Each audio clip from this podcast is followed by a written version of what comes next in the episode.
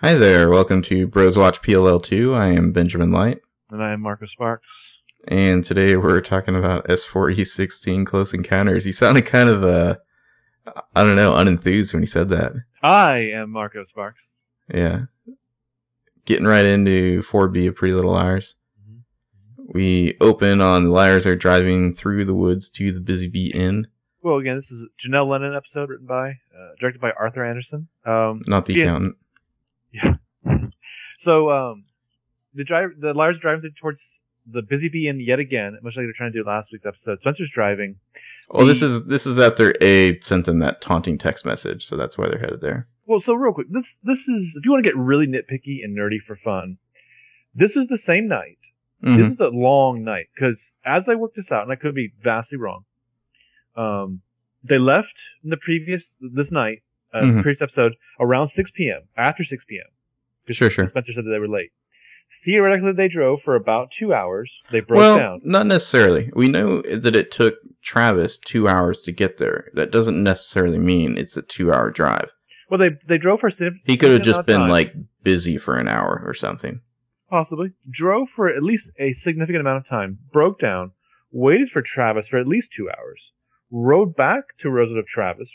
Possibly a significant drive. They chilled in their homes. Let's call now, it all six hours, so it's, it's midnight. Well, probably about an hour at least. Now they're driving yet again to the Busy Bee Inn. That's a late night. Anyway, so the seating arrangement is the exact opposite every way than it was in the previous episode. Yeah, I found that fascinating. It's like the real liars have to sit up front now, the the prime liars, if you will, I mean, according to the theory. It's not even just that the that they switch front seat, back seat. They switch but, sides, too. Mm-hmm. Aria's in the passenger seat. Spencer's driving. Uh, and then Emily and Hanna are sitting behind them, reversed to where they were before. Yeah. Um, Spencer's driving, yeah. Aria, like, uh, you know, chastises Spencer from the shotgun. Like, can't this thing go any faster? Because Aria's amazing G P S says the inn is just a mile up the road. Aria's like, would it help if I got out and pushed? Spencer says, it might. Hanna points out that if A has been at the inn since the A text came in, aren't they going to be too late? And uh, Emily just looks sad. And Spencer says, you know, we're not going to know till we get there. And Emily says, that's if Allie's even there. Mm-hmm. And she says, we're going on something she wrote in a journal two years ago. And Spencer just kind of grips the wheel and Aria points out the turnoff. Right. So we get to the inn, the inside of this place. It's kind of semi-abandoned. There's some kind of clothes strewn around, a makeshift bed on the floor. Mm-hmm. The liars enter with weapons. Emily has a hammer because she's a builder. Spencer has her hockey stick because she's a competitor. Hanna has an like one of those like aerobic dumbbells that you might power jog with or something. Nice. Uh, you know, all about her body transformation there. Mm-hmm. What does Aria have? Aria has a tire iron because she's a killer. Mm-hmm. Uh, so not there's no Ezra's wife. Not Ezra's wife. There's no one in there. Uh, there's a window that has like a big smashed hole in it, and Hannah's like, "What the hell's happened here?" Hanna, or I'm sorry, Emily. She looks out the blinds. Uh, and there's a very cool angle. We're looking outside through the broken window, and it's Spencer. Mm-hmm. Uh, and Spencer says, looks like there's some kind of struggle. C S I here. Mm-hmm. Aria picks up a dress and says uh, she could definitely see Ali wearing this. Thanks, Aria. Detective Aria there. She's like, it's last season, but I can see Ali wearing mm-hmm. this. And Hanna says, if Ali was here, where did she go? And Emily says, maybe she fought A off and got away. And Spencer says, yeah, or he took her somewhere else. And Aria says, or worse. Aria is the or worse girl. She's like, I've decided to be that girl on this trip. Mm-hmm. And then a door kind of creaks closed behind them. They turn around at the noise. And scrawled into the wood on this door is, you're too late, A.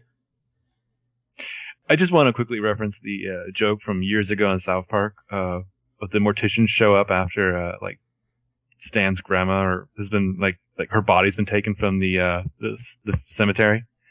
And these guys, like, they have the jar of mayonnaise. Do you remember this joke? I, no, I, I don't. I've not seen that episode. I, I'm not going to go into the whole thing then because it's mm-hmm. filthy. Um, yeah, so you're too late, A, and liars are basically like, oh, shit. So after the credits, we're it's the next day. We're in the church during the daytime. Emily walks in. She's on the phone with Hanna. Um, Emily's carrying, like, a covered, you know, like dish of food. And she says to Hanna, the worst part is not knowing what happened to her. And then we, we see Hannah's in her room. She looks like she's like cleaning out the closet, like throwing a bunch of clothes in a box. Uh, I have one word for as far as Hannah's concerned, and that word is creeping. Hanna is wearing, I think, my favorite outfit from her. It's just a t-shirt, a light blue t-shirt with big, uh, kind of like negative space letters on the front. It says "creeping" in all caps. Well, I, I it's believe, perfect. I believe that you and I watched this episode together when it aired for real. Mm-hmm. And once we realized that that's what her shirt said, we almost lost our minds. It perfectly reflects Hannah's character in this episode, I think. Hannah's creeping. It's like she puts on like a T L C or a Radiohead song, and she's just like, you know what I feel like today? My creeping shirt. Yeah, and Hannah's saying, uh, it's, or Emily's saying that the worst part is not knowing what happened to Ali, and Hanna says it's like deja vu all over again. Mm-hmm. And Emily's saying, just the thought of Ali in that room makes my skin crawl. And Hannah's like, nah, I don't think she was staying there. At least not last night. Yeah. And Emily's like, how can you say that? You saw the room, the broken window, the message on the door. And that's Hannah's point. It's an orgy of evidence that it's all too neat. And a little too neat. Hanna, a little smarter than the liars give her credit for. Yeah. Emily asks if Hanna is suggesting that A, orchestrate that whole scene for their benefit. Hanna asks where Emily is right now. Um, Emily says that she's at the church and that her mom wanted her to drop off a pie for the bake sale. So Hanna tells Emily to just call her later. So Emily hangs up. She walks over to some candles. Um, behind her, we see the feet of someone in dark shoes coming into the church. Uh, I believe it's like the same black Chuck Taylors that we've seen before. Uh, and Emily's also by the candles. This person sneaks off to the side. Yeah, Emily doesn't notice this. Uh, I had to say, great lighting in this scene. It's obviously like kind of morning. There's a, a hazy light coming in. I'm pretty sure that's actually natural light. Uh, mm. It's a, it's a nice shot of the kind of hazy dustiness of the church. It's, someone is creeping around behind Emily. She does yeah. not, not notice. You know, so we're not saying A. Yeah, it's kind of uh, creepy. Well, for, uh, who knows? Who Just knows? saying. It's it's kind of creepy uh, for a church during the day. Mm-hmm. So we cut to Toby's loft where it's all going down. Uh, Spencer's just chilling there on the couch, you know, like playing on her phone. Boxers and a t-shirt. Toby's. Do you think she's like uh, checking her stocks maybe or something? Sure, sure. She's definitely wearing Toby's, you know, boxers and t-shirt. Um, she looks amazing. Knock on the door for half a second. I think it's Toby's shirt. Those could be her boxers. Well, I think for half a second after that knock on the door, Spencer's thinking, who the hell besides me comes to see Toby? But curiosity gets better for her. She's going to get up and go answer it because Toby's nowhere around, it seems. So she opens the door, and it's Peter Hastings. Who and is? The looks they give each other is they both kind of like, oh shit, you, oh shit, you. And then Peter looks down and kind of takes in what she's wearing, and it's just like, uh. Well, she's wearing like what in his mind is clearly post-fuck boyfriend clothes. Well, commendable of Peter to not throw a huge shit fit about this. I mean, he's he's not like a great guy or anything, but this could have gone a lot worse. And Peter's gonna take his like, frustrations out in different ways. Dad, how did you know how do? How did you know I'd be here? And he's like, I didn't. I came to see Toby. And Spencer's face is like, ah, shit. And he says, I thought you were staying at Hannah's last night. And Spencer says, I changed my mind. I like how she, she just she's not going to apologize, you know. Mm-hmm. And he's like, get dressed, you're leaving. And Spencer says, sure, right after you call Mom and explain to her what's going on between you and Missus DiLaurentis. And he just, like, hangs his head, like, outmaneuvered, and he actually smiles as though he's, like, maybe slightly somewhere in the back of his mind proud of Spencer for this. Right, right. And Spencer's like, or should I? And she holds up her phone, and he just kind of smiles and walks right in past her. Because mm. that's how done. the that's how the guys roll in Rosewood. They just walk in if the door's open even a little bit. Yeah. I could have done with just five minutes of Peter, like, shit-talking Toby's decorating skills. So Peter tells her, you know, Jason fell off the wagon. Jessica and I have been helping him get into rehab. Spencer asks, you know, why all the secrecy since it's not like this is, has, hasn't happened before. And Peter says that Jason was arrested for starting a, a fight in a bar. He, he didn't want us to tell anyone. We were respecting his wishes. And for a moment there, it's like Spencer's literally never heard the expression respecting someone's wishes before. Um, and Spencer she realizes... Huh, I was going to say, yeah, she connects the dots that uh, this is why Jessica wanted to wait to tell him about the divorce now. But uh, before we get on to the next part, I just I just have some notes about the, the set in general. Um, first, we have Peter Hastings. Like, the expressions on his face as he like looks around and takes the place in. Mm-hmm. It's like he's trying to decide whether or not to be disgusted. Hmm. Also, the T V, like behind the T V, there's a wall that's like just like wooden frames. It's like unfinished, has a like tarp over it. I went back and looked at episode S three E sixteen. Mm-hmm. Same situation with the progress of the build there. Mm-hmm. What the fuck has Toby been doing for an entire season? Right. And as somebody pointed out on Twitter, like, I think thinking that you were a little too serious, like, it's it's been just a few months, but Toby's whole thing is that he was staying there for free while remodeling. But he doesn't seem to do much remodeling. I, no, I feel like he, he's stringing these people along. Well, he's decorating quite a bit. I'm thinking, like, if if that was the deal, you can stay here while you're doing the remodel. If I'm the landlord, I don't want to come up and then see you have, like, your drafting table set mm-hmm. up in the corner, which he does. Well, you know, I, I looked up, like, Philadelphia contractor licensing and regulations and whatnot. Nice. Um, or I should say Pennsylvania State. They they basically don't exist. Nice. It's like the Wild West of contracting Chicago out there, which style. That explains how Toby can be a teen contractor uh, and get away with it, and not you know, like you'd think like the people who own this place would be like, why aren't you done yet, you asshole? Well, and who? So I guess we're talking about the building owner. It wouldn't necessarily be Zach Baker, bro. Well, it, my impression, my impression is like somebody owns this condo or this loft, and they've hired Toby to redo it, and he's taking a sweet fucking time with it. Okay, I guess I for some reason I assumed that there was some kind of connection with the uh, the brew. Yeah, it's it's unclear because they like had a cop had his key, right, or something. Yeah, they have his key. There was that maybe it's thing. Just because like he has to exit through the brew, which is a little though. Weird. He just chooses to sometimes. Well, there's the, the yeah. rear exit. That yeah, there's the rear through. Exit. That's true. The whole situation is very confusing. Also, we don't know if the toilet works or not. Um, we know the other things work. Not the yeah, toilet. We'll find out some other things. So, uh, yeah, so Spencer's kind of connected the dots. This is why uh, they didn't want to tell Jason about the divorce. And Peter says, they told us any upsetting news could cause a relapse. Mm-hmm. It's like, yeah, that, that sounds like a real thing. Yeah. And Spencer glares, and she wants to know why her dad is working so hard to keep this a secret from Mom. And Peter says, Spencer, if I never mentioned Jessica or Jason's name again, it would be too soon for your mother. That makes sense. And Spencer nods, and Peter drops this just glowing wisdom here. He says, see, I'm not lying to her. I'm just not sharing everything. There's a difference. Hashtag Hastings shit. Hashtag husband of the year. Yeah. Uh, so just then... Uh, knowing exactly how to make an entrance, comes a soaking wet Toby in a towel who comes right in the room, and he's like... Hey, towel just around the waist, yeah. Hey, Spence, I got the hot water working, and then he sees who's there. Yeah, he comes down the stairs in just this towel, his abs are glistening, and then he, as soon as he announces the hot water's working, he, he sees Peter Hastings, and his face is the most hilarious Toby face I think we've ever seen. Mm-hmm, mm-hmm. And Peter just sighs this, he's like, ah, put some pants on, we need to talk about Radley. And Toby looks like he just shit himself. Yeah, yeah. And Peter You're just, just going to see it come down the towel. Exactly. Wow. Peter just turns around to Spencer and he's just like, alone. You just got cock-blocked by your own dad, Spencer. So but He remember- just sent you away so he could sit down with abs glistening in a towel, Toby. Now, if you remember from last season, all Toby really wants is to get Spencer into some hot water of him. Sometimes mm-hmm. sinisterly lit. Foiled again. Yeah. Like, that's all he's dreamed of, was just getting her like into the hot tub or whatever with him. So Spencer kind of shrugs and, like, leaves the room. Um, and, Spencer, and Peter, of course, gives a disapproving look to the day laborer that his daughter is boffing. Um, so then we cut to Ezra's place, where it's all going down.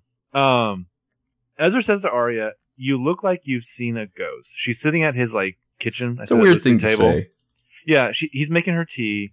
You know, Aria lies and says that Hanna had a rough night, and I guess it's true. Um, and Ezra's like, oh, I thought she was doing better. And Aria's like, oh, she's up and down. So Aria's outfit real quick. She's wearing a white cheetah print dress with, like, multicolored... Multicolored, hearts. Like, spots, I guess you would say. Her earrings are just this side of being dreamcatchers. Mm-hmm. Later on, she'll put on a scarf that has the same amount of mass as her, it seems like. She's got the hair up. She's doing, like, the two, like, tendril bangs. It's it's a pretty nice hair look for her.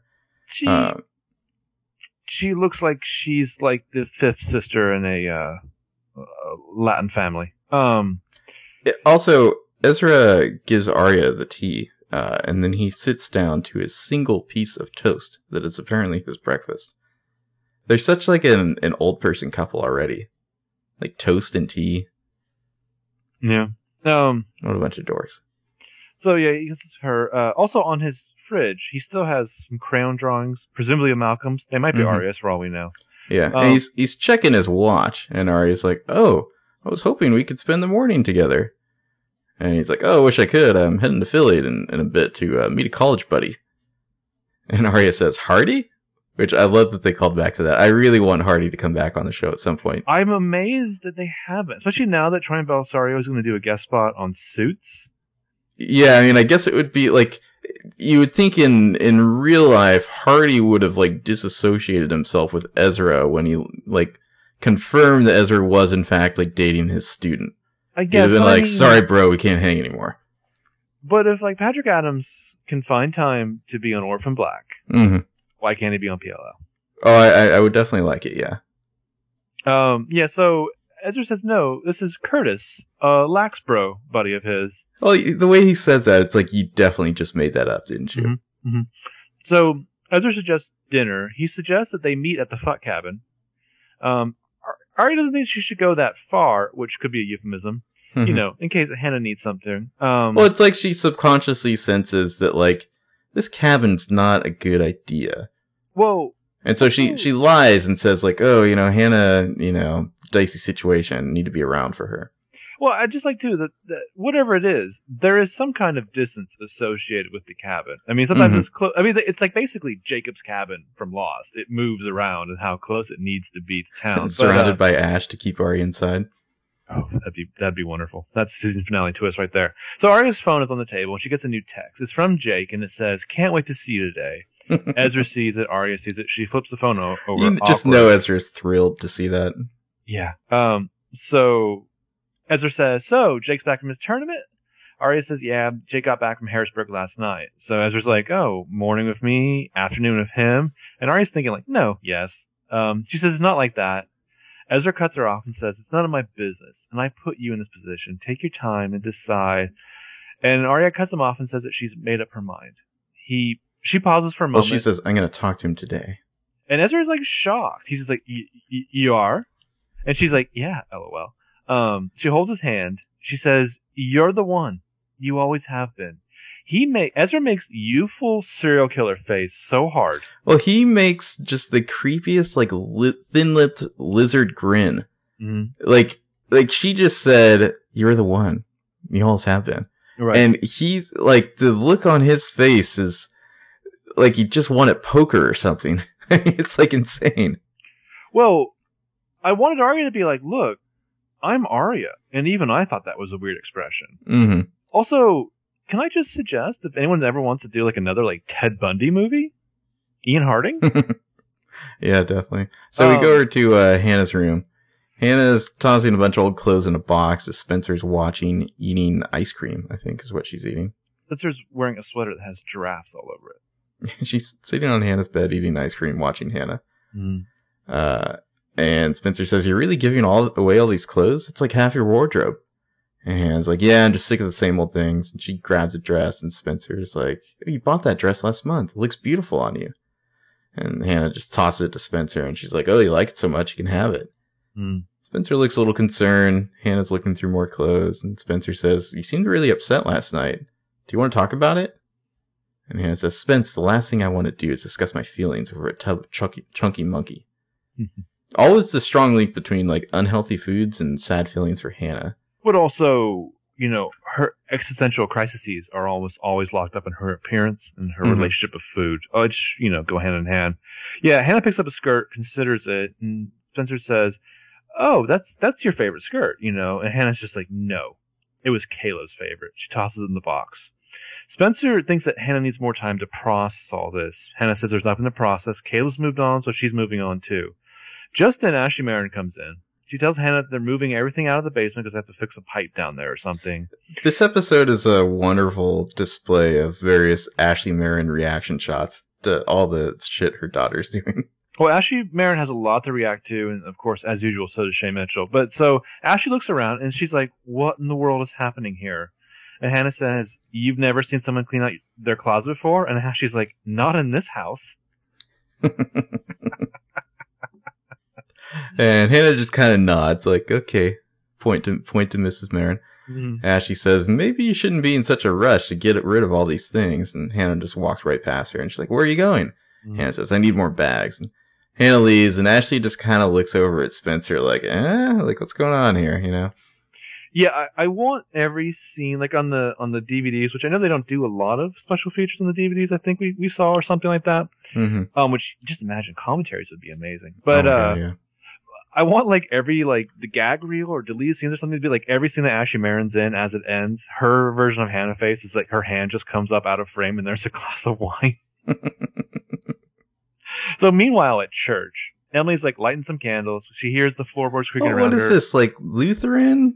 Like they're not Catholic. I'm mystified by this. Yeah, I don't. I don't know. I don't know much about the various. Uh, Like Protestant sects or whatnot. There's there's candles being lit, but they're not Catholic.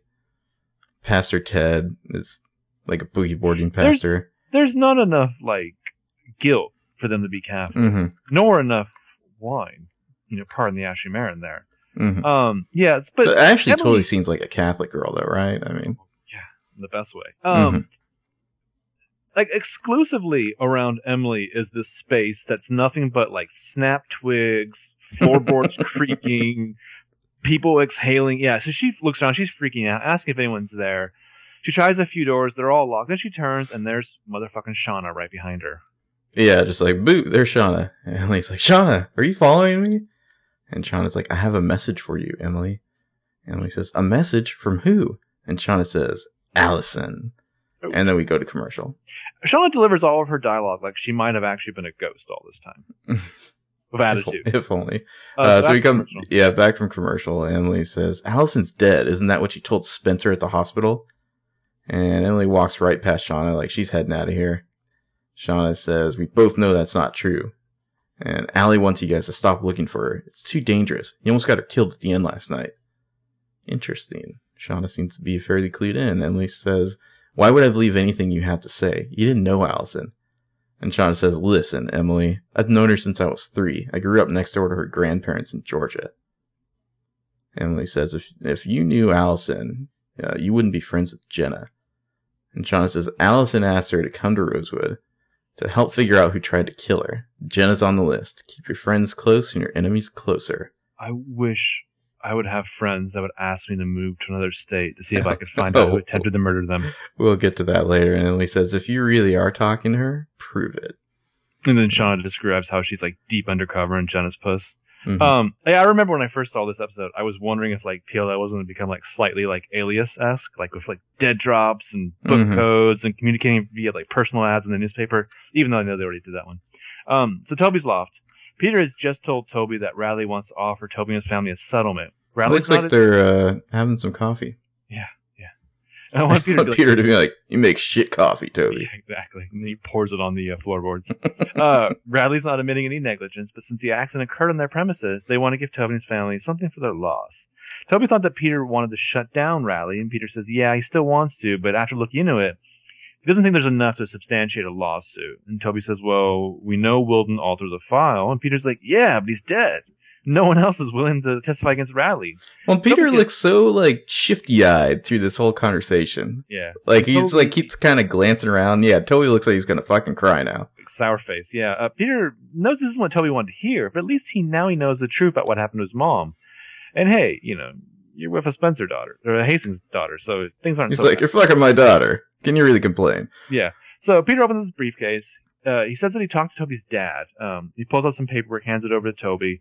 Toby's dad is open to signing the agreement, but in order to move forward, Toby has to sign too. So sad-faced Toby flips over through the paperwork, and Peter says, "I know it's not going to bring your mother back or change the past, but it can help your future." More sad-faced Toby. Sad Toby looks over at Peter and sighs. So meanwhile, in Jake's lusty dojo, Aria walks in as Jake is taping up like a punching bag. Mm-hmm. Uh, and he's like, "Hey and there, beautiful." Aria might as well be duct taping Jake in this metaphor. This scene is fascinating because, I mean, Aria's going to dump this guy's ass. But like, you can see her like kind of building up the will to do it. Because Aria's not, yeah. not a super confrontational person. Surprisingly. Mm-hmm. I mean, when she is, oh my God, it's like trying, trying to throw like gasoline on a fire to put it out. Yeah, but, so he, he says, "Hey there, beautiful," and she's like, "Hi," you know. But she's, he can tell she's very like kind of a little bit reserved, a little bit detached from all this. So. And then he turns around and she frowns because she sees his face. She's like, "Oh my God, what happened?" Because he's got like a, an abrasion over one eye, and he laughs and says it's nothing. And Aria's like, "Nothing? You have a huge gash over your eye." And she like kind of grabs his chin to examine him like a mother would. Because mm-hmm. Aria is secretly like such a mom. Could you imagine like like P L L the new class like like you know twenty years later where Aria's or, like the mom character, or jokingly five years later? Ooh. um. Yeah. So Jake actually gets to say, "You should have seen the other guy." He tells her that he missed her, and Aria says that she, you know she kind of says that she missed him too. She kind of says that he kisses her. She pulls back.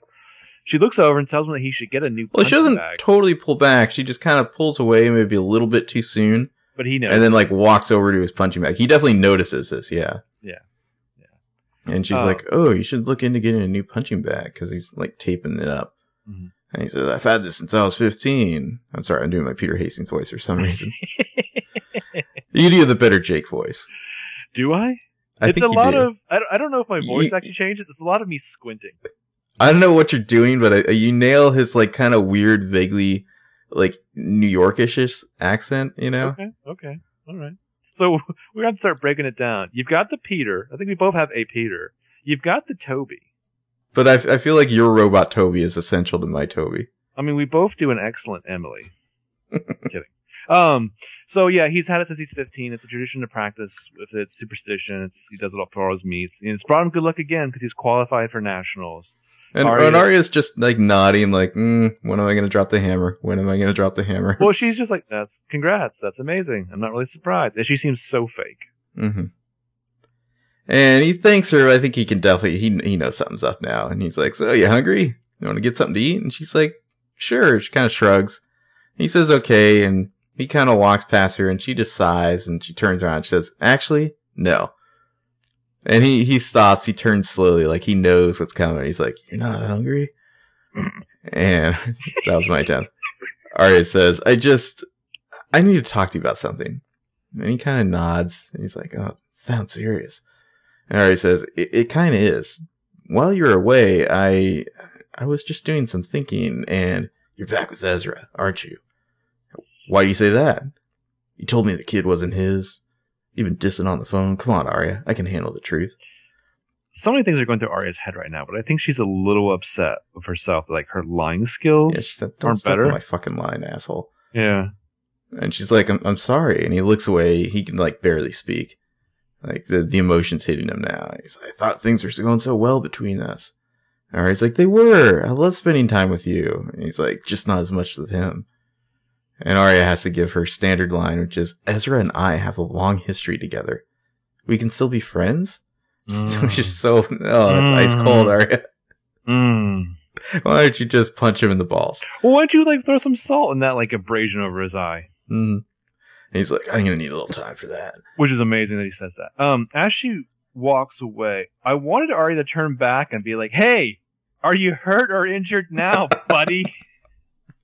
Um, oh, to be continued on that front. In Toby's unfinished man cave palace, uh, Spencer's over on the couch reading through Toby's paperwork. She tells him there's a gag clause in it. She tells him that if he signs it, he's agreeing to never talk about what happened to his mother at Radley to the police, to the press, to anyone. Well, I feel like Toby's not a complete dunce. He's always known, like, before you sign anything, have a lawyer look it over. So or he has Hastings. Spencer do it. Yeah. yeah. Well, there was the whole thing a couple episodes ago where, like, he had the report from Doctor Palmer or whoever, mm-hmm. and it was like, or from A, and like he had to have Spencer read it in such a fashion as if maybe Toby can't read.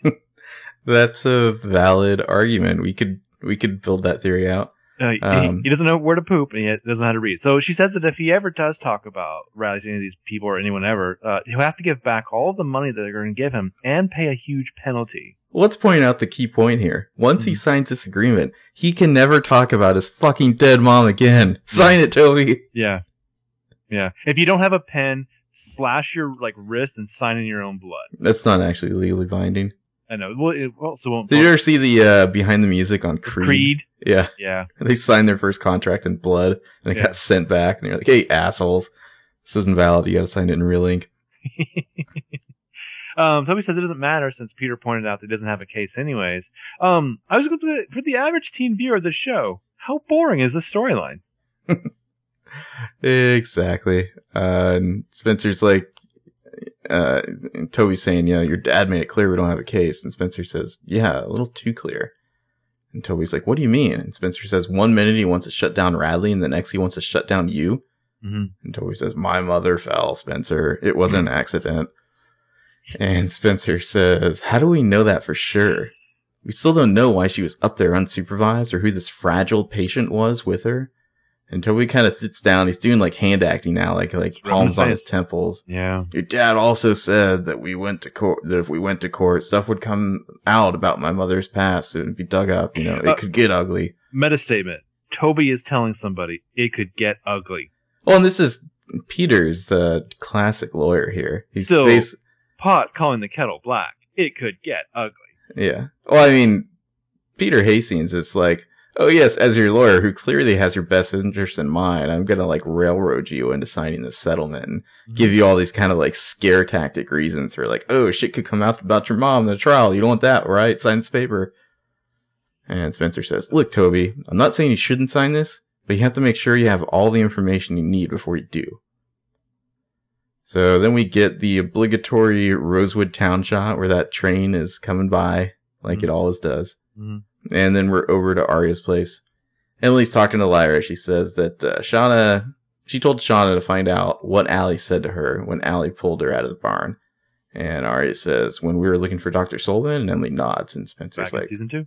Yeah. What did Ali say to you? And Emily says, that's something I want to just keep between us for now.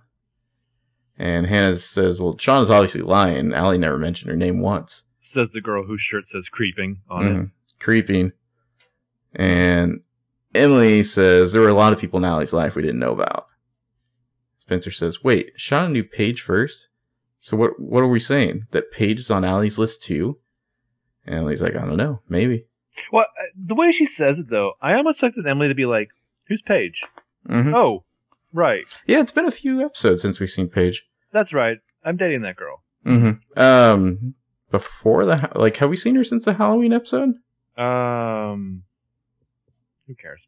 Yeah. Um, so Aria asks, even if Shana's telling the truth, why would Ali trust Shana over them since they were her best friends? And it's like, really though, Aria?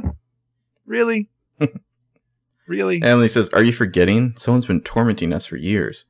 Hanna says, making our lives miserable, one text at a time. Uh, but Spencer thinks Shana's the one. Who, Shana's who they all. She always thought they were. Such a Spencer was. thing. Yeah, one of A's minions, and if A wants him to stop looking for Allie, then that must be mean Allie was not hurt last night. But this is an interesting conversation just in general, because it's a solid glimpse into the liars' individual ideologies. Mm-hmm. Like this, in this conversation, is how they all look at the world. Or well, at least Spencer suspected Shana once upon a time, therefore Shana will always be guilty. Exactly, as we've said, Spencer never deviates from a suspect, ever. Even if mm-hmm. she starts like dating. That's suspect. Um, and, and as always with Spencer, she's always wrong, but then she's eventually right. And she won't ever stop improving that. Um, Hanna spells it out for the rest of us, though. A wants him to stop looking for Alison so that he can find her. Um, Emily's thinking a lot of thoughts, and Aria has to be the one to say, come on, Em. You don't honestly think that Shana moved all the way up from Georgia to hunt down the person who tried to kill her childhood friend, do you? Nice lampshade, Aria. Yeah, yeah. It's, like, Aria says that, so the audience is now no longer allowed to be like, that's a stretch, writers. Yeah, they're like, yeah, sure, you'd, you'd just move from Georgia to help hunt down the killer of your childhood friend when you're a teenager in high school. Conveniently. Yeah, Emily's like, Allie could make someone love her enough to do that. And I love that line, because it's like, like you said, they just lampshaded us, and then they put the perfect bow on top. Oh, and it's like, what would you do for Allie, Emily? And now I'm curious. That would be a great like ad campaign, though. What would what would you, A, the audience, do for Ali? Um, mm-hmm. So meanwhile, to Hanna's house. Hanna opens the front door and lets Travis in. And Hanna has changed. She's in like a little bit of a lower cut, more skin showing, like would strappy you, top now. Would you invite a guy over while wearing a creeping shirt. I I just don't know. I, I'm a big fan of the creeping shirt, though. I hope it makes a reappearance at some point.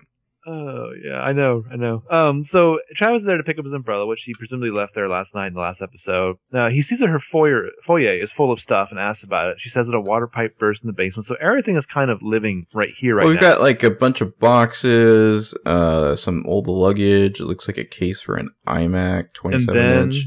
And, and then a pool table. A pool table. And I'll be honest, I'm pretty sure this might actually be a mini pool table. Doesn't it look just a little bit too small? I don't know. Uh, in a way, but like, what kind of party? I wrote down, like, what kind of fucking party is happening in the Marin basement? I want to be there like all the time now. Travis approves of that pool well, table, by the way. But Hanna explains that, uh, yeah, Travis is like nice pool table. He used to have one just like it in his house, and Hannah's like, yeah, my dad left it near, left it here. Uh, she never really played it much though, so we know Tom Marin is totally the asshole who buys a pool table. But I feel like Tom Marin, he doesn't ask you to play pool. He's like, hey, you want to come over, drink some brandy, play snooker? Can I just say, pool's like a really fucking lame game to play. Is it? Like, it's it's not fun. Is it ever really fun to play pool? It's the kind of game that you play, like, while smoking cigars, having some brandy or some whiskey, and, like, just talking about battle plans, really. Mm. I don't know why Peter Hastings doesn't have a pool table. Maybe it's just because we had pool tables all over the place in college, and playing was always extremely boring. Oh, yeah, a bunch of, like, college assholes. Yeah, I mean, it was probably boring then, but I mean, like... yeah. Travis was going to call Hanna today, check in, see how she's doing. And Hannah's all like very big smiles, like, I'm good, I'm really good, like just nodding constantly. And he's just like, yeah. And she's like, hey, uh, do you have somewhere to be, or can you stick around and play a game or two? A dangerous game, Travis. Mm-hmm. Or two. And he's like, sure, why not? And it's like, well, you want to rack him or should I? And he says, you got it. So meanwhile, on the main strip, Rosewood Park, which uh, Emily and Shana are chilling on that park bench. This, again, the well, same like, one that like Tanner Town Square, Hanna, I guess. Yeah, Tanner and Hanna had their amazing conversation a few episodes ago, or started this season. Shana says, "Ali said that she missed you the most, that you were her favorite, that nobody loved her as much as you." Um, she said that Alison gave you a choice to stay or go with her, and that before Alison left, you know, she tells her that that Alison kissed Emily. This hits Emily hard. Well, because as she says she kissed you, before she left, she kissed you. As she says she kissed you, Emily says, or she mouths, she kissed me. Which, like, you can tell Emily is very invested in this. All callbacks to S two E twelve. Mm. Yeah, back on the hook. Um, so Emily asks where Alison is. Shana says that she never knows. Alison's always on the move, and she's the one who finds Shana. So, in Spycraft, Shana would, wouldn't be the asset here. She'd be an operative? I'm not sure. I um, mm, Yeah, that's good. Good question. So, Emily asks how long Shana has known that Alison was alive, and Shana sen- says, since Mona went to Radley. Emily's reaction is amazing. Um, well, she's like, you've known this whole time? Let's unpack that a little. So, Ali, or Shana found out Allie's alive ever since Mona went to Radley. So that suggests that Mona going to Radley was some sort of like event that happened that caused Ali to kind of reveal herself a little more.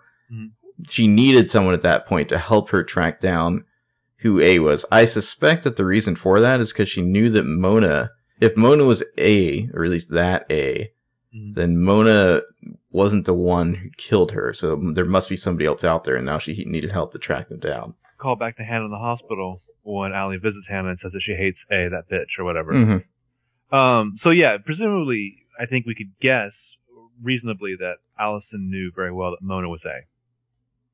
No, I don't think so. I, I don't think that, I think this is my, my personal theory based on what we have here is that Ali suspected that A was after her. Mm-hmm. We knew that from the, uh, the first secret. But then when Mona kind of got busted as A, it didn't add up anymore. Mm. And so it's okay. Well, who's trying to kill me? Because it wasn't Mona. That's that's the read I get on this. Hmm. Okay. Because otherwise, Ali would just think, "Oh, my killer's in Radley now." But mm. instead, when Mona goes to Radley, Ali has to reveal herself to Shana to try to hunt down her killer. Hmm. So Emily asks why Alison came to Shana. Shana doesn't really answer that, or seemingly she says that Alison wants. Shana to- totally dodges that question, and Emily doesn't realize it. Yeah, Shana says that Alison wants to meet her tonight, but she has to come alone. That's the only way it'll be safe. Emily says, well, why me? And Shana because you're shrugs. On television, dummy. Yeah, Shana shrugs and says, I guess you really were her favorite. Shana says this, not like she's a ghost, but more like she's completely full of shit. Um, well, and Emily's got to think a lot of thoughts here, because the first cut is the deepest. Mm-hmm, mm-hmm. Yeah, take that, Cat Stevens and Sheryl Crow. Uh, so Hanna and Travis, meanwhile, are playing foyer pool. Hanna hits the wrong ball in. Tra- Travis explains to her that she stripes, you don't hit. Yeah, she hits the six in. Um, Hannah's like, hey, I'm just trying to give you a head start. Travis sinks his ball, and we get a weird, like, ball P O V, like, ball getting hit P O V shot, which is interesting. Well, I, I have two points. Uh, one is that the top Hannah's wearing is fairly sheer. Mm-hmm. Like, you can definitely see her bra and midriff through it. Nice. Uh, also, he sinks the four ball in, but then, like, uh, two shots later, there's, like, a continuity error, because the four ball is back, and Hanna takes a shot, even though it's not her turn. I felt that was important. I I have the four ball coming back. That's one. Well, doesn't he pull one out again to show? Well, we'll get to that. No, not yet. Yeah. Um.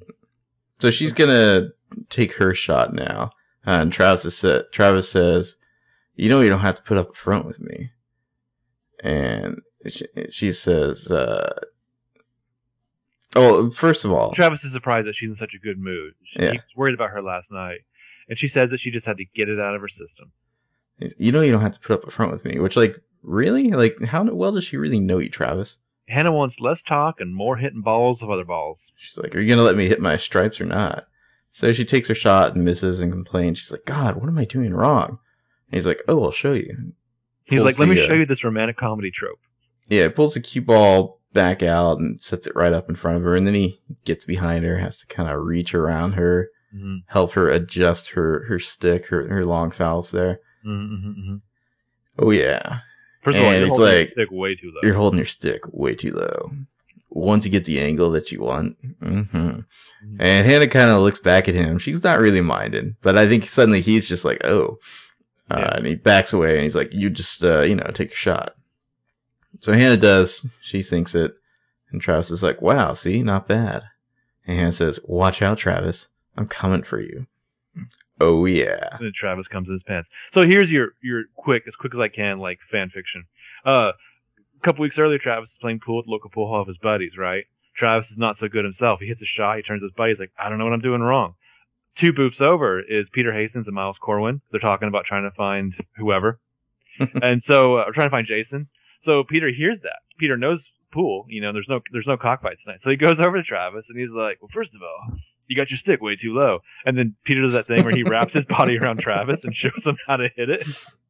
It's all in the hips, Travis. You feel that? Oh, yeah. So, meanwhile, on Emily's porch, speaking of which, Emily Spencer is sitting on the step. Uh, Spencer's all over the place in this episode. She is. She's making moves. And um, she's a fucking wrecking ball. Yeah. Um, Emily says that Shana knew the conversation she had with Alison outside that barn, word for word. And Spencer correctly points out, A has a way of knowing things that are impossible to know. Or that seem to be impossible. Uh, Emily looked into it, she says, and St- Shauna's story checks out. She did grow up next door to Allison's grandparents, which I get that they don't want to really get mired in those details, but, like, Emily looked into it. Mm-hmm. Who, who did she pick up the phone and call? Uh, Jessica DiLaurentis. That's a scene I would have rather have than some of these other scenes. Uh, Spencer says that, that that doesn't mean that she's in contact with her now. Uh, she says, you know, she took pictures of some of the stories in Allison's journal before A got it. And there are descriptions of other places where Allison could very well be hiding, so they could keep looking. Emily kind of takes a beat, and she says, Allie wants to meet meet me tonight. And Spencer says, like she wanted to meet you at the Kissing Rock yesterday? And Emily, Emily's all in. She's like, she needs my help, Spence. Well, she doesn't want pushback on this. Yeah, and Spencer says, did Shana tell you this? And Emily makes a very frustrated face, and Spencer yeah. says, look, even if this were true, why would Allie only want to meet with you? And Ooh. Emily says, I don't know. Maybe A can't watch all of us all the time. She A, Emily is so incredibly hopeful about, like, what this meeting means and totally mm-hmm. foolish. Uh, the first cut is the deepest. Uh, mm-hmm. Spencer says, look, I know you want to believe that this is Allison reaching out to you, but it's not Allie, okay? This is A. And Emily's like, I don't think so. Not this time. And Spencer says, just because Shana knows about this one conversation you and Allie had? And Emily says, yeah. Spencer kind of considers this and says, well, you're not going alone. Now Emily's getting annoyed. She's just like, look, that's the only way Allie will meet me. And she's like, Spencer, I told you because I don't didn't want to lie to you, okay? Don't make me sorry that I did. Spencer will definitely do that. So, hmm. I wonder if Spencer can or will stop from doing what Emily doesn't want her to do. Spencer is both the unstoppable force and the immovable object. um. So, meanwhile, at Aria's house, Aria gets home. There's a box that came in the mail that's waiting for her. It's not really wrapped at all, so she's able to open it instantaneously. Inside, there's a note that says, thought this would look beautiful on you. See you soon, Jake. See, my theory is the the reason she's able to open this package instantaneously is because she has like razor blades like uh, glued to the insides of her fingernails or something. So just she just slices it right open. Hmm. Or like the men in her family have already like gone through her mail for some reason, mm-hmm. like Byron. Um, she, what this jewelry is is I have no idea. It's it's a, a it's like a silver medallion that says Aria on it. I mean, it's. Some crazy etsiness. Um, oh. Great timing, Jake. Also, the return address label says it's from the Laya Barras Fine Jewelers in Harrisburg.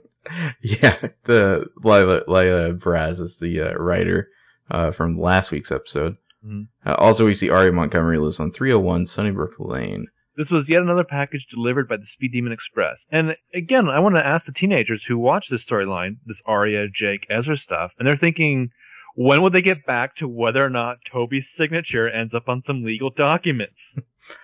Also, it should be pointed out, uh, Aria just received a, a medallion that she probably will never wear. Mm-hmm. Uh, the one she's wearing right now, the necklace she has on, it has a little kind of uh, golden kind of... Just think of like if you were going to draw like an explosion for a comic book, that kind of like jagged little oval. It has one of those, and inside of it, it says, boom!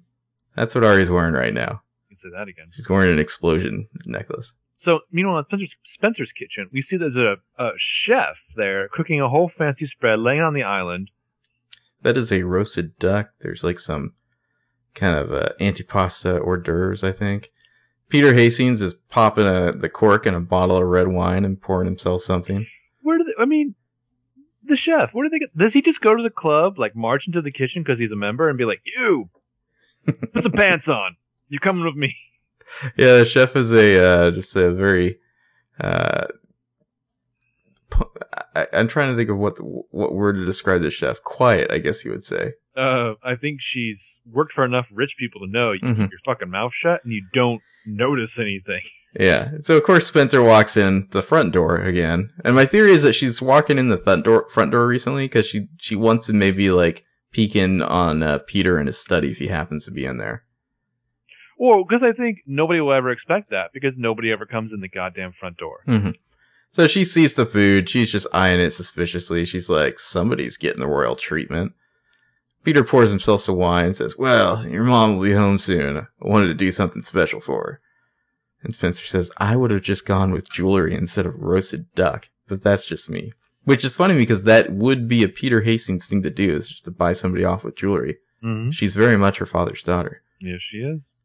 And Peter says, I was hoping you'd join us. Uh, I think we'd all use a nice family night together. I feel like an example of the last Hastings family night together was probably like the Purple Wedding on Game of Thrones. uh, Spencer moves a little closer, talks a little lower. She says, Toby told me about the settlement, Dad. Oh, Peter's line. Yeah, it's a decent amount of money. Well, no, the way he says it, he kind of like glances over at the cook, you know, yeah. like, like is she listening? I don't know. Yeah, it's a decent amount of money. Spencer says it's not money that he's after, and Peter says a couple days ago he was ready to settle for a letter of apology. Mushroom puff.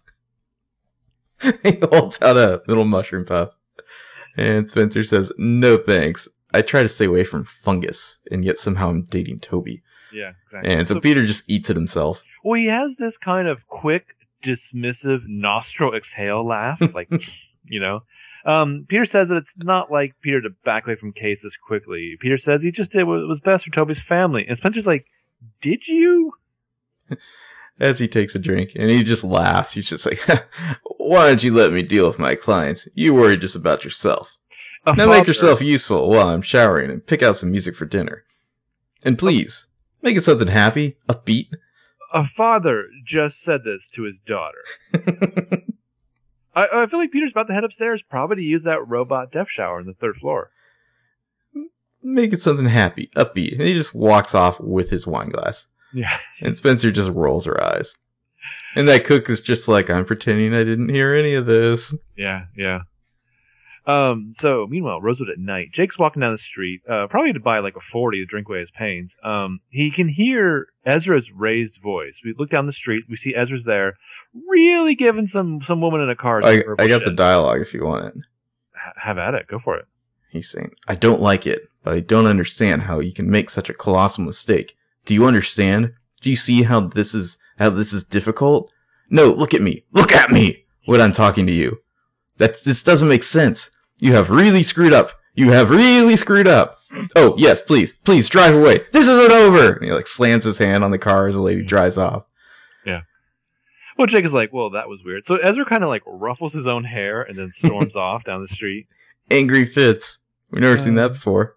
Yeah. He Well, his angry voice kind of takes on that, like, like high, uh, I don't know, like mocking inflection of like Jerry Seinfeld's voice. Yeah, I really wanted like Aria to be like somewhere watching this, just like eating popcorn, like one kernel at a time and smiling. Oh, we'll get there with those two. Um, so meanwhile, in Hannah's foyer, Hanna and Travis are still playing pool. Hanna sinks another shot, and Travis says, "Wow, sinks the eight ball." Yeah, five in a row. You really kicked my ass. Or you really kicked my ass. And Hanna says it's easy when someone lets you win. Um. It's getting late for Travis, so he should probably take off. Hanna says this is fun. They should do it again sometime. He says they can have a rematch anytime. They hug, and then she kisses him. He pulls back, a little wary, rightfully so. She says, sorry, that was stupid. Of course you're not into me like that, which is false. Ooh, nice line, Hanna. Yeah. Yeah. Um, Set up says, the, the paradigm where he, he has to give you some smooches if he is into her like that. Yeah, yeah. Then Hanna will just start nagging him. Uh, he says it's not like that, because Travis's job on the show is to point out things are not like that. He says it's more just that she's getting out of a relationship. She says that she's not getting out. She's completely out. It's done. She caresses his arm, suggests that he suggests they give it a little more time. Hannah's going to fix that attitude because she, she pulls him in, she kisses him, she kisses him some more. She kisses him so hard that montage music starts playing. Well, it's like, it's like he's like, no, we should just give this more time. And she just like thinks about that for a second. It's like, hmm, I have a better idea. Yeah. And he, like, maybe resists for one more kiss. And then it's like, no man has that much resolve. So he's just going to start making out with her. Cause well, she's still... Hannah Marin. Yeah, she's still the queen bee. I mean, not only is she, like, gorgeous and amazing, she's still the queen bee. Well, right? And also, what is especially upsetting about Caleb Balian is, like, this is the two-time Girlfriend of the Year champion here. Mm-hmm. Yeah, yeah. Two years you don't, you don't just dump her for a ghost. Right, exactly. So, yeah, musical montage starts playing. We go over to Emily's room. She's, uh, we see she still has a picture of Ali on the wall next to some swim team pics. So, yeah, we know how it is with her. She's getting dressed for Ali. She has a very short skirt on, and she's, she has like an olive drab jacket on. She's looking at herself in the mirror, and that won't do. She takes it off, puts on a kind of a gray and black blazer jacket looking thing, uh, that maybe shows off a little more cleavage and just kind of adjusting her hair. She puts some lipstick on. She's kind of checking herself out a bit, and then she takes off. She's ready to go see Ali. We go back to Hannah's foyer. The music's still going. The montage is still going. She's still making out with Travis when Ashley comes home, sees this. Travis and Hanna don't even realize. Like, they don't stop. Not until Ashley shuts the door. Loudly. Yeah. Then oh, they break like, away, and Ashley just kind of smiles, and Hannah's like, Mom, I thought you were going out with Ted after work. And Travis has a hilarious look on his face. He's just like, eh, don't mind me. Kind of like the expression, you know, like I'm just uh, standing around here. Yeah, like uh, if I wasn't such like a an earthy country bro, I might actually be blushing. Mm-hmm. And uh, so Ted had to cancel. Uh, so we know that Pastor Ted is somehow still in the picture. Mm. Ashley says hello to Travis. Travis has like an awkward hi for Missus Marin. Um, and then Ashley asks if she can speak to Hanna for a second. I believe this is the point where... Um, well, for, for a minute, though, you have to admire the fact that there's like a nice turnaround in this relationship between Ashley and Hanna, like the dynamic mm-hmm. from the pilot. Yeah. Um, uh, so Ashley goes down one hallway to the kitchen. Hanna goes down the other after turning down the montage music. Well, so and Ashley's music... not like glaring at Travis or anything. She's just like, hey, Hanna, can I talk, can I talk to you for a sec? Well, because it has nothing to do with Travis. Mm-hmm. But like, again, there's a weird relationship between like Hanna and the music of the show. Because like there wasn't music playing, I don't think, like in the room when they just started making out. Then the montage the started, and then the music is actually from Hannah's iPod. Yeah, well, just the shot of uh, Ashley walking down the hall and kind of like smiling to herself as she goes into the kitchen. Right. Sorry, not the harvest. But the reason I bring it up is like when uh, Spencer and Ren were at that bar, and the music in the bar that was playing was also the same music playing on Hannah's iPod. All the music on the show comes from Hannah's iPod. Yeah, exactly. It's, I don't know why they haven't released like Hannah's mix, the P L L soundtrack or whatever.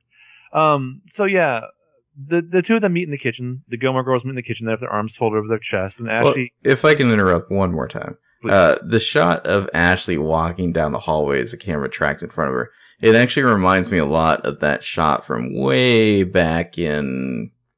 I don't know, S S one E five maybe, uh, where Ashley takes the earrings out because like she thought she was gonna go have dinner with Tom Marin, but oh, right. uh, he he was like he just wanted Hanna, and so she mm-hmm. kind of struts down the hallway and takes her, her earrings out. I don't know. I, I love the way Laura Layton walks is very interesting. After Hanna, she kind of she kind of glides, yeah. If I could get interrupted one more time about the music, no, I'm kidding. Um, you know. So Ashley thought that Hanna and Travis were just friends. Hanna says they are. And Ashley's like, you kiss all your friends like that? Oh, yeah. And, uh, yeah, where are we at here? Hanna tells her not to judge her. And I'm pretty sure Travis can hear all this because he's not that far away. Um, Ashley says that she's not judging. She's just concerned. So Travis comes in there and he's like, hey, sorry to interrupt, but uh, I should really get going. And Ashley's like, good idea. And Hanna says, no, Travis, stay here. And he's like, I'll call you tomorrow. Yeah. And Ashley's like, hey, Travis, you, you got a little, uh, you know, on your neck there. He's got, he got a little lipstick there. He's got more than a little. Yeah. He kind of wipes it and gives like a dorky smile and leaves. And Ashley smiles at this too, because it's not like Ashley dislikes this guy or anything. Right. She's well, just... he, he did, you know, get her out of a murder rap. Yeah, that's true. And Ashley or Hanna says, uh, okay, are you serious? You basically just kicked him out. Ashley says, you will thank me later. Trust me, throwing yourself at a new guy is not the way to get over the old one. And Hanna says, you're one to throw stones. Ashley's like, easy, bitch. Well, and Ashley's basically like, I'm going to let that slide because I can tell you're hurting right now. Mm. Uh, if you could take a step back, you'd see that I'm just trying to help you. And Hanna says, I'm sick of everyone telling me what they think I should and shouldn't do to get over Caleb. It's my broken heart.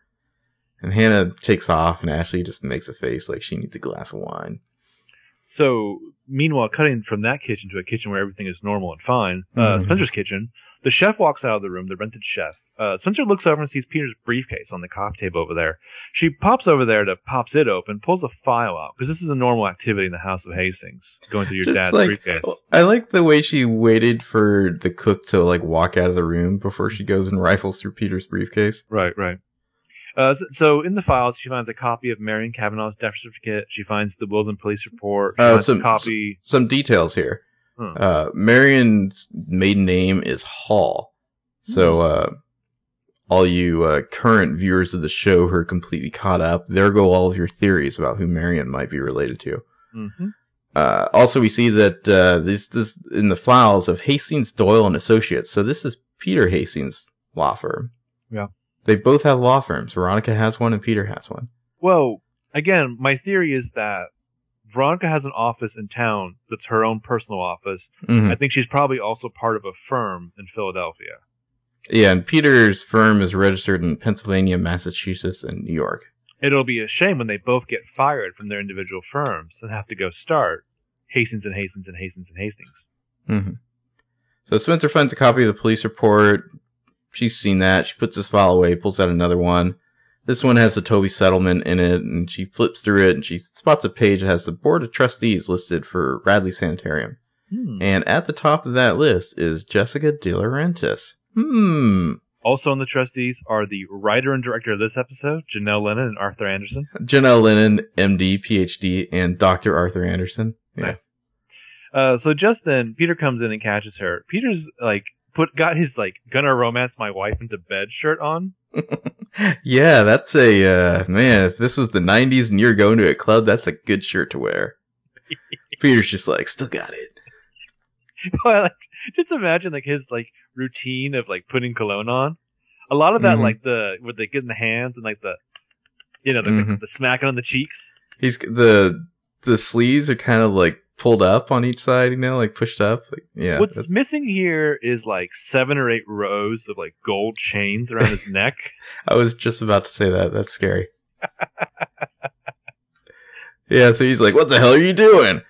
And Spencer says, Jessica DiLaurentis is on the board at Radley. And he just grabs a file, puts it back in the briefcase. Like, you should have known better, Peter Hastings. Leave it, leave your briefcase unlocked. Veronica wouldn't have done that. You should have put a bear trap in your briefcase, Peter. Yeah. Like uh, one of those like those like paint bombs that they put in bank robbers' or, like, bags. Or one that just like shoots like some kind of like knockout gas. Yeah. What is he, like Scarecrow now? And so Spencer says, is this why you're pushing Toby to sign this agreement? And Peter's like, Jessica being on the board had nothing to do with the facts of the case. And Spencer says, did she tell you that that Toby's mother was death was an accident? Was that your brilliant idea? And Peter's like, Spencer. And there's like a noise in the other room. It's like the cook. And they both kind of look over, talk a little softer. He says, I'm going to the airport to pick up your mom. I'm going to con- if you're going to continue to act like this, I suggest you find another place to eat dinner. You straight up told her to get lost. Yeah. Well, like, is the chef in the other room, like, texting her boss, being like, I am never working for this family ever again? Or, or I always want to because I know I'm going to get a huge tip to keep my mouth shut. Yeah, exactly. Yeah. So Peter walks off and Spencer yells after him, is Jason even in rehab? Or did you make that up too? And then Spencer looks over at the chef. Like, suddenly yeah. She's worried that she's caused a scene in her own home. So she whips out her phone that calls to- calls Toby. So I don't know if it even rings. She just yells into the phone, Toby, whatever you do, do not sign that agreement. Just don't. I'll explain later. Click. So I was, was like, like, Spencer, I didn't hear half of that message. Well, so again, the Toby thing a couple episodes ago, I was like, when I was taking my notes, I was like, is this a voicemail or did she actually get him? Well, isn't like on Sprint, you can call someone's voicemail? Isn't that a thing you can do? If you are listening to like a voicemail from somebody, you can hit a button to send them a voicemail hmm. back. It's not like this quick. Maybe I don't she's believe. I mean, I know in like iOS eight you can do like audio text messages. I don't know. Oh, I know you can do it with other phones too. I don't know. Whatever Pina had before she went to the beauty of, of Apple, she used to send me like mm-hmm. these long audio texts that were and they were glorious. They were. They were strange and amazing. But uh Like, I just wonder, like, if this is how Toby and Spencer talk to each other. Like, quick and abrupt. No goodbyes. They just hang up. Spencer, um, I didn't hear part of that. What did you say? Yeah. So, Spencer, like, you know, hangs up. She grabs her purse. She rushes off. Well, so, she checks her watch. Like, oh, shit, I have somebody else to fuck up. Yeah. And we run off. So, as if she's actually heard my diatribe ten minutes ago, we cut to Hanna in bed, listening to sad music on her headphones, which is probably the music playing everywhere now. Uh, she's got a tank top on now that has just various lipsticks on it. It's just a bunch of little, like, kind of drawings of lipsticks, yeah. Knock on the door. Ashley comes in. She takes the earbud out of Hannah's ear. She tells Hanna to put her coat on because they're going out. The Gilmore Girls are going on a field trip, so lots of Hanna face. Yeah, I mean, Hannah's clearly not over Caleb yet, despite her proce- protestations. Yes. And then we well go said. over to, uh, what, what are you calling it? The uh, Lusty Dojo? That's right. Jake's Lusty Dojo of regret and sadness. Now Aria, she's Aria's, or Jake's walking in, and Aria's following him, mm-hmm. and she has that box, that box of the medallion gift in her hand, and she says, "It was so thoughtful of you." And he's like, "Keep it." She hands it over. She's like, "I can't do that." And he says, "What am I going to do with it? I don't have another Aria in my life." And Aria shrugs, and she's like, "Okay, well, thank you." Well, it's like, I'm sure Aria's thinking, like, don't you want to wear it so you can remember me? Aria's just like, isn't this so awkward that I came back now and tried to give you this gift back? Like, don't you feel so shitty right now? I love it. Yeah, yeah. Um, and so he just kind of growls. He's like, uh-huh. And so she just continues to stand around, even though, like, the mood is, like, really awkward. Mm-hmm. Until finally she's like, all right, I'll let but you get to your jump roping. He's not looking at it. So is is... he actually jumping rope when she came in, or just like an Aria diss?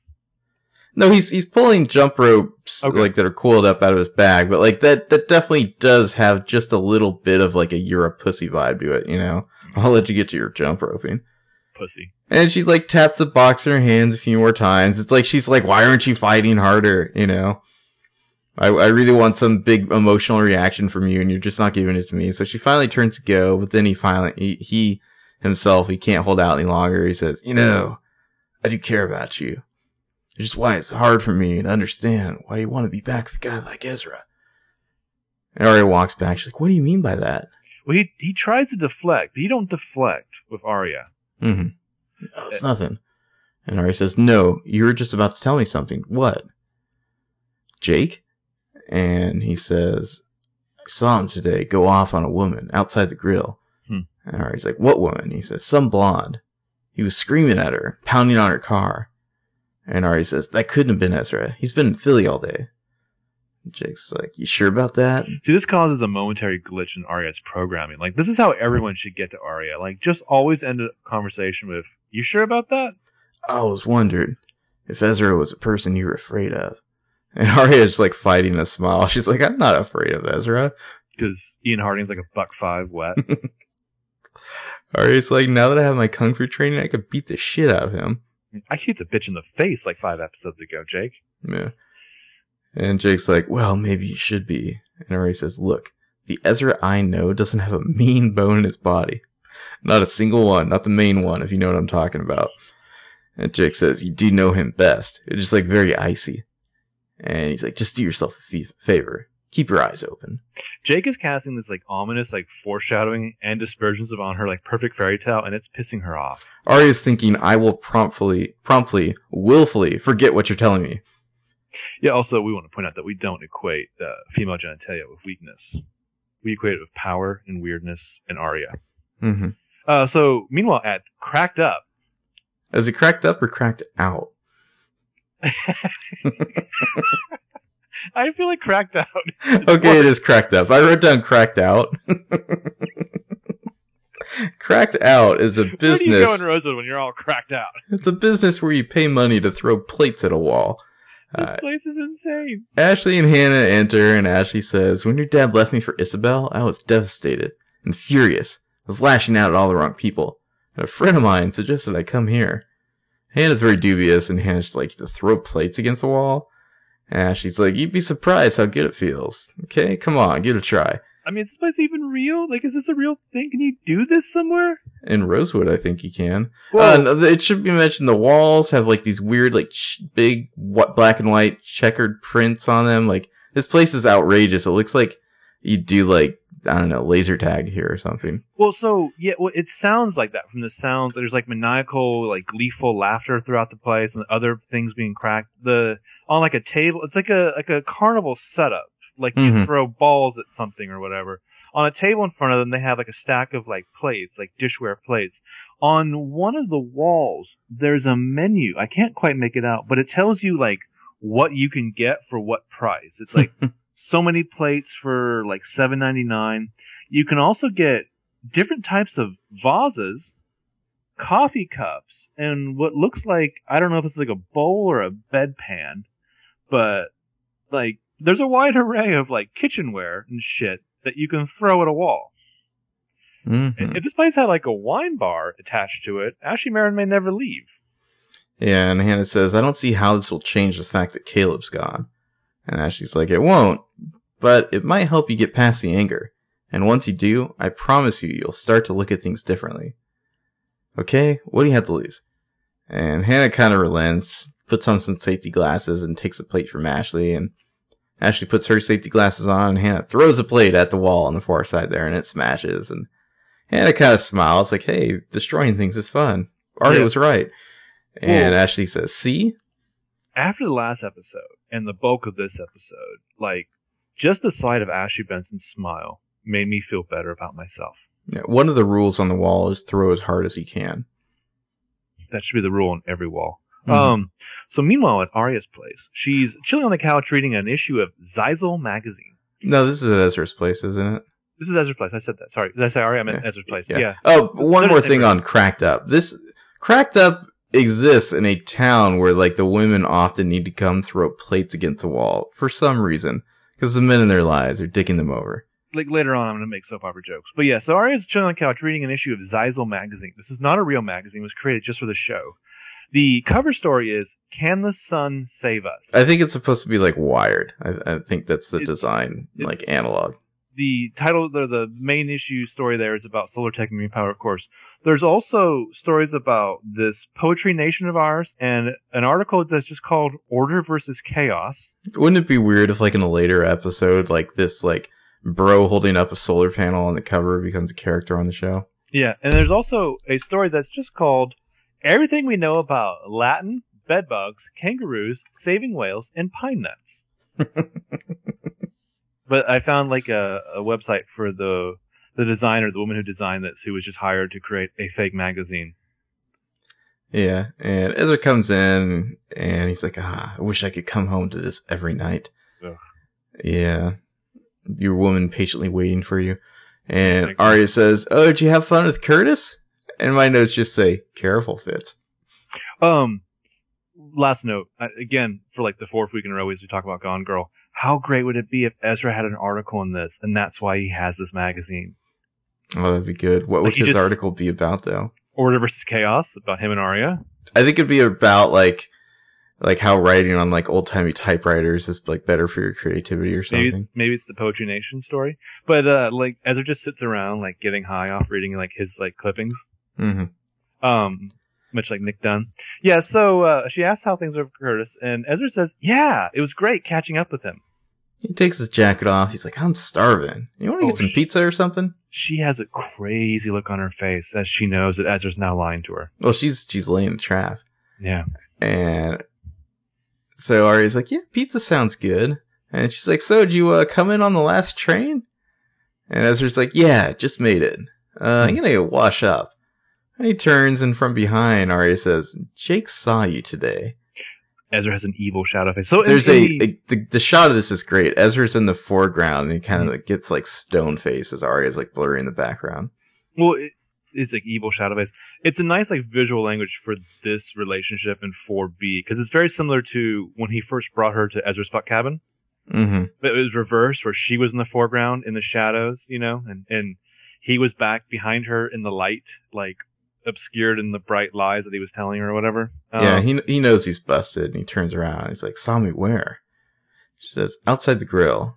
Uh, he said you were talking to some woman. Actually, he used the word screaming. She kind of laughs. Actually, did you even go to Philadelphia? And he must admit no. And Aria says, who's the woman, Ezra? Ooh, that's, that's always a bad sign when the first name starts getting deployed mm-hmm. like in, in every sentence. Especially uh, from maternal Aria. Mm-hmm. And Ezra says, it was Maggie's lawyer. And this kind of throws Aria. She's like, Maggie's lawyer? Why are you meeting with her? And Ezra says, Maggie's trying to prevent me from seeing Malcolm, as Which I am sense. Not actually his father. Which makes sense. Aria stands up. She's doing like the accusatory head tilt. And she says, I didn't know you wanted that. And Ezra says, just because Malcolm isn't my son doesn't mean I don't care about him. Does this, like, negate the terms of the Ezria reunion? Well, they're, th- I mean, they're playing, like, just emotional blackmail mind games with each other right now. This they're is- daring the other to, like, call them out. This is foreplay for them. Yeah, exactly. And Aria says, so, so that that's what you were doing all day? You were meeting with her lawyer? And Ezra says, her lawyer, my lawyer. The whole thing is very complicated. Don't say that. Oh, that's not going to fly, Aria. That's not going to fly with Aria Fitz. That, that's, that word belongs to Hanna and Caleb, you jerk. Mm-hmm. Well, and like suggesting that it's too complicated for Aria's teenage mind to understand. Oh, yeah, yeah, yeah. Bad news. And she says, why would you keep this from me? And Ezra says, because having them in my life destroyed us once. We're just getting our footing back. I didn't want to take the chance that that would upset you. And Aria says, okay, that doesn't explain your violent outburst. I mean, Jake said he really scared this woman. Well, Ezra looks like a psychopath as he tries to decide which lie to tell. Um, see, it, instead he just basically goes with, like, passive voice. He's like, the conversation was heated, voices were raised, there's nothing violent about it. And he says, so either Jake misinterpreted what he saw, or he's trying to make me look bad so you'll rethink your decision. Aria says, Ezra, I really want this to work. But if it's going to, we're going to have to be honest with each other. Which is both ironic and not likely to happen. Mm-hmm. And Ezra's like, I made a mistake. I'm really sorry. The mistake was being caught in the lie, not the lie itself. Mm-hmm, mm-hmm. And Aria says, look, I chose you, knowing all that comes with it. It's a choice I'm really happy I made. And they hug, and it's like, oh, you gave in way too easily, Aria. And then Ezra bites her and turns into a vampire. Mm-hmm. Um, but really, I feel like Ezra's also, amongst whatever lies he's telling, because we know that there's something going on from Ravenswood, like, he's got to be like, oh, thank God Jake didn't kick my ass. um, so, meanwhile, Shana drives Emily to, like, a warehouse or factory somewhere.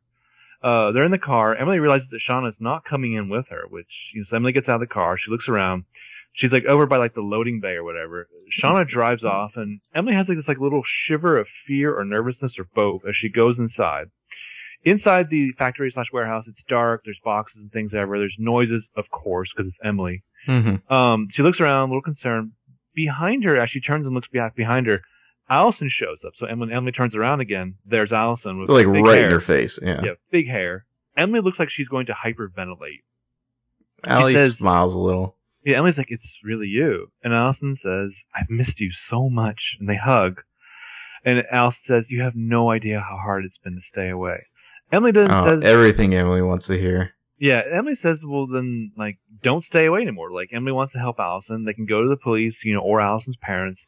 Alison says that she wishes she could. She doesn't know who she can trust. Emily says, you can trust me, Spencer, Aria. Alison cuts her out there and says she doesn't know that. She knows that she can trust Emily. She's not sure about the others. Emily asks why. Alison doesn't answer that. Because on this well, show... Alison dodges. Yeah, you don't have to answer questions you don't want to answer. Um, Al- Allison-, Allison totally dodges, kind of near tears, and very conveniently says, you never stopped caring about me, did you? Even after everything I put you through. You don't, how much, you don't know how much I regret hurting you. If I could do it all over again, things would be so different. Emily looks like she's about to shatter into a million pieces, and all of those pieces would be feeling something different. Well, it's because Allison is like, oh, you just asked me a question I want to answer. I'm going to overload your emotional circuits. Yeah, yeah. Yeah. Um, and so Emily asks, you know, who's doing this to Alison? Who is she hiding from? Alison says, I thought I knew, but I was wrong. See, that's this, this is where ask. my uh, my Mona thing comes in here.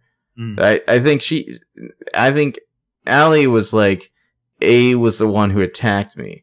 Mm. But then Mona turned out to be A, and for whatever reason, that ruled Mona out. And so now, now she, she doesn't know anymore. She thought A was her attacker, but there's a new A, you know? Right. And so she said, that's why I need you, Em. Help me find A so I can come home. Um, we see that someone is skulking around the shadows on the fringe of this conversation. We see them differently, though. It's not like the typical mysterious language, you know, of, of mm-hmm. who's here watching. We kind of see them as like an out-of-focus silhouette. And we don't get the P O V shot. Yeah. Right, right. Um, so Emily asks, you know, if that's who Allison thinks tried to kill her, A. They hear noise. Allison's paranoid. She says, what was that? Allison calls out, who's out there? She says to Emily, did you tell anyone about this? Before Emily can respond, Allison runs off. Well, Emily no, looks back. Emily's face says, yes, I did tell someone about yeah, this. Yeah. And Allie kind of pulls away, and then there's another noise. Emily turns toward it, and Allie just runs off. Like, Allie, Allie's like, oh, you bitch, you betrayed me, you know, basically. Yeah. Emily looks back and sees, of course, it's Spencer. Spencer's like, I haven't ruined enough people's day yet. I'm here to ruin yours. Emily looks so fucking pissed right now. And Spencer looks so just curious. Um, mm-hmm. So Allison runs like a freight elevator. She gets inside that. Emily runs to her, calling out to her. Allison has like hit the buttons that like shut the doors. So and where does elevator. this freight elevator go? Uh, like how exactly is this the into big getaway? Mystery? Yeah. um, and Emily's like, she's banging on the elevator, like screaming, Allie, wait, you know, and Allie's like Allie's crying as the door closes between them, and Emily's banging on it. She's begging for Allie to open up. Please, I'm sorry, I just want to talk. And, and then the elevator like opens back up, but now it is empty. So and Spencer it, comes closer, having watched all this. Emily looks back at Spencer with such cold hatred in her eyes. This isn't cold. This is hot fury. Boy, at the point where I thought, right now, Emily's going to pull out her red lightsaber and fight Spencer to death on this volcano planet. I mean, Emily, like, her chest is heaving. She's just like, oh my God, I'm going to murder this bitch. And Spencer's face is like, oh shit. Yeah. I might have pressed the wrong button. Like, Emily's going to reach into Spencer's mouth and, like, pull her spine out. Um, mm-hmm. So after the commercial, we're still in the factory warehouse. It's presumably a few minutes later. Spencer and Emily have, we're guessing, been looking around for Alice, and they can't find her. Spencer says, I don't understand. How could she just disappear like that? And Emily's like, she didn't disappear. You scared her away. Emily is furious. I can't believe you followed me. And Spencer says, I thought you were putting yourself in danger. And Emily's like, yeah, well, you thought wrong. And Spencer's like, I know, I'm sorry. And Emily says, you're going to have to work harder than that. I, I betrayed Allison. She's never going to reach out to me again. And Spencer says, she's still just playing games with us. Mm-hmm. And Emily's like, what are you talking about? And Spencer says, Allie sucked you back in. She knew you were the one pulling away, and that's why she picked you. She wanted to make you feel special so that you wouldn't give up on her. And Emily's like, that's sick. And Spencer's like, no, it's brilliant. Emily, oh man, it's like the, they're so on different wavelengths right now. Like Emily is so pissed, and Spencer, I don't think really picks up on that. No, not at first, no. no. Yeah, because Emily's like, it wasn't like that, okay? She was different tonight. She was sincere. Mm-hmm. Which, big L O L to that. Like, you yeah. don't understand, Spencer. Allie was actually sincere today. And Spencer's like, she can trust you, but she's not sure about the rest of us. Don't you get it? She She's trying to divide us. And Emily's like, she wouldn't do that. And Spencer's like, wouldn't she? Like, echoing the audience. Wouldn't she? And Emily's like, wait, you were listening this whole time? And Spencer's like, we can't let her become come between us. And Emily's basically like, fuck you. I'd say you're doing a pretty good job of that on your own. Mm-hmm. And Spencer's like, I'm sorry. And she tries to kind of hug Emily, and Emily screams, don't! And like pushes her hands away and takes off. And Spencer watches Emily go, and then she just turns and like kicks a cabinet. Well, and I love the nice sharp cut from that into one of the plates crashing against the wall. It cracked up. Yeah, so you get the nice sound effect at Spencer's destruction there. Yeah, uh, so the Marigolds had a great time. Hanna says, wow. The Greeks really knew how to live. uh, so Ashley asks Hanna if she wants to throw another stack, and Hanna says that she's just getting warmed up. I'm dying to know what this really costs. I mean, because like this is basically like soap opera diva accessories. Like, yeah, twenty bucks a stack. I don't know. I mean, maybe that's high. Maybe ten. If you went to a place where like they had like mini golf and an arcade and like bumper cars, and they also offered this, I'm pretty sure there are certain kind of like Greek restaurants you can go to where they, they do the whole like plate smashing thing. So I, I, I this isn't totally beyond the pale.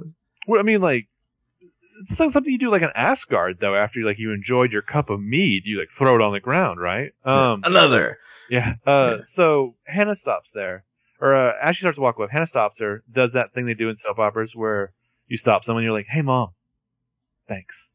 Yeah. Now she says, like, "You're welcome." They smile at each other, and Hanna throws another plate.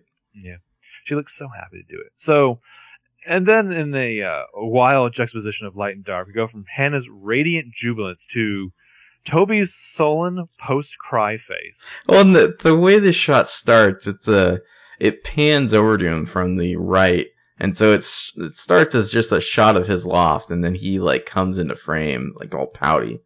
Yeah, and it's just like, oh boy, here we go. The door opens. It's Spencer here to wreak some more havoc. And Toby's like, where have you been? And she says, uh, just with Emily. And he's like, I got your message.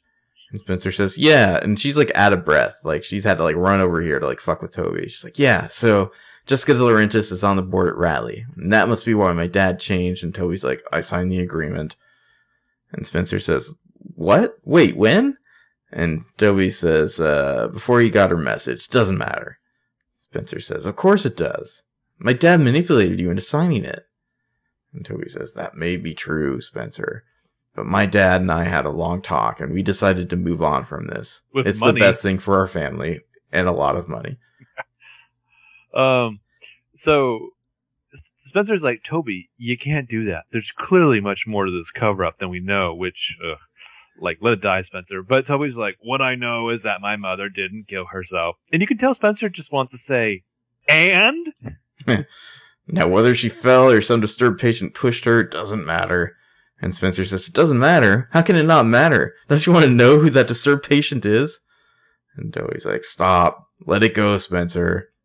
It's over. He's never been more robotic than that, yeah. that line. And he gets up and walks away, and Spencer like stays in her chair. She's taking these big breaths. It's like she's fighting off tears, but they come anyway. And she's just like, man, I'm fucking everything up tonight. It's wonderful. Yeah, she's like, first it's the Emily, Emily and Allison thing, the Emerson thing, if you will. Um, now her body is trying to cope with this new thing. It's apparently the physical act of stopping. it's well, it's, it's Do they she's, make pills for this? Like, how does the Hastings do this? She's alienated her relationship with Emily, her, you know, her other, her best friend, and now she's pissed off and alienated her boyfriend. She's just like, what is well, going on here? You know, Hanna didn't really like her so much earlier. The last thing that's needed is for, like, Spencer to go over to wherever Aria is, knock on the door, and as soon as Aria opens it, Spencer just, like, slap her. Spencer been like, perfect day. I don't know um, if it's truly possible for Aria and Spencer to ever really be mad at each other. They're so simpatico, you know? They would just escalate and give each other, like, shit. Um, so meanwhile, in Hannah's room, pensive Hanna's just, like, sitting there at a desk. She finally picks up her phone. She calls Caleb, calls Caleb's voicemail. She leaves him the... I think it's, like, a tragic voicemail because she's misreading, you know... She, like, no one informed poor Hanna that Caleb left for a spinoff. Um, she says that she's been playing the last few weeks. Oh, I got the dialogue if you want it. By all means. Uh, she says, hey, it's me, Hanna. I keep replaying the past few weeks over and over again in my head, trying to pinpoint the exact moment when I lost you, wondering if I could have done something differently, but I just wanted to let you know that it was the best year of my life. And then she hangs up. And it's like she's finally, like, kind of accepting the breakup now. Mm-hmm. Brutal voicemail. Yeah. I mean, Caleb listening to that, like, how do you not just come back to Rosewood? And then uh, Wind Beneath My Wings just starts playing. Mm-hmm. And we all cry it out. Um, instead, something far worse happens. We cut to Ezra's place. Where well, Aria... it, it should be mentioned there's been music kind of in the background of all this. Like, it's a quasi-montage, yeah. So cut to Aria's, or Ezra's place. I keep doing that. Aria's made brownies at Ezra's Maybe place. It's Aria's place now. Yeah. Uh, Ezra comes home from the store with whipped cream. They put a shit ton of chocolate syrup on one of the brownies and some whipped cream, and they start eating it. Ezra starts well, and it's, feeding they it. They do it like a team where, like, Aria has the plate and the brownie. She puts on the chocolate syrup. He puts on the whipped cream. And she, like, takes a little scoop of whipped cream and eats it. And he's, he feeds her food. Like, look at these monsters. Mm-hmm. Sid and fucking Nancy here. Mm-hmm. Um. So meanwhile, shirtless, sweaty Jake is beating the shit out of a dummy in his dojo of pain and regret. He walks away from the dummy. He does this, like, slow motion kick to his trusty. It's like old, a roundhouse, yeah. Yeah, his trusty old lucky punching bag. He screams out in pain and falls to the ground. Well, and the way this is shot is great because it's like this music dojo where it's like Aria and Ezra having, like, disgusty happy times, like shoving brownies down each other's throats. And then, like, meanwhile, Jake's, like, beating the shit out of his dummy. He's, like, all abs and glistening and sweat, and he's pissed off. And he walks over. He's going to roundhouse the shit out of this punching bag. And then, like, he screams out in pain, like, nah, he, like, falls to the floor, like, grabbing his foot. And we see his foot is, like, bleeding from, like, this, like, cutting it. Mm. And he, he kind of, like, whimpers and crawls over to this punching bag and opens up the tape where he taped it earlier. Mm-hmm. And we can see there's a bunch of fucking knives wedged in, like, knives laid out. And shards of broken glass. Yeah, it's it's insane. Oh my god, it looks it's like crazy. It hurt. Fucked up. Jake's in a lot of pain. He's like hopping around, like like in pain. Then over this, you hear a half second of Ezra's, like, sinister laughing, like ah. um, oh, and Aria and Ezra cut back to them. They're laughing. She's got some whipped cream on her face. He kind of, like, kisses it off, and they make out. And there's this ominous music playing. Well, yeah, that yeah, that thing where it's like, yeah, he she can't wipe it away. He has to kiss it off. It's clearly a visual metaphor for, like, a supervillain's, like, sexual depravity. So, so who or did this Ezra, to like, Jake? Snowballs. Was it A? Was it Ezra? Was it Aria? I don't know. But so somebody decided to fuck over Jake here, and but, meanwhile, Ezra and Aria are, like, the evil power couple, just, like, cackling and, like, eating brownies yeah. together. Aria loves this, like, sappy, weirdo, romantic shit while the rest of the world burns. This same exact moment would be playing out with these two, even if they were, like, in Vichy, France, and the fucking Nazis are marching mm-hmm. in Paris outside their window. Well, this is why I've always wanted them to be, like, be eight together. Mm-hmm. Just this, like, evil, horrible couple. Well, so what needs to happen, though, is, like, I don't know, like, the second to last episode of, like, season seven. Uh, you know, provided any, all these characters survive that long. Like, Emily and, like, Spencer and Hanna are tied up to poles where Aria and Ezra reveal that they're both A. And then they make the three other liars watch as they have sex or something. And, like, cackle maniacally. And maybe feed each other brownies. Uh, anyway, I'm sure Hanna would have a good line for that. Yeah. who's creeping now. um, yeah. yeah, we get the A tag here. It's Rosewood High at night. A breaks into a locker. Seems to know the combination. I should, yeah, doesn't not breaking in, just opens a locker. Pulls out a copy of The Tempest, and there's a photo tucked into the pages. He pulls out the photo. It is a photo of what I think we can assume is Ali and Shana from when they were kids. Yes. And A rips the photo in half right down the middle, like separating the two, and then pulls out a lighter and burns the Shana side. Actually, that's a match, but yeah. Uh, so, uh-oh. I think we could comment on who we think is doing this, but we can't.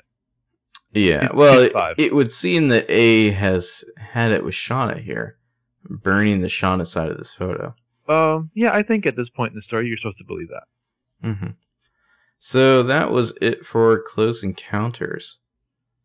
Uh, we fun are... episode. I think we were calling this a. Uh, this is the in in our own private parlance a David Fury episode. Yeah, and that if if you've watched any of the fo- the shows that uh, David Fury is written on. He tends to write these episodes that aren't necessarily like the finales or the big reveals, but they're kind of the, the glue episodes that move things along. Except I think he did write, even though it was pretty inconsequential, he did write the hundredth episode of Angel, I think. Oh, wow. That show um, made it to one hundred episodes? one hundred episodes, yeah. yeah. Mm. Season five, right before it got canceled.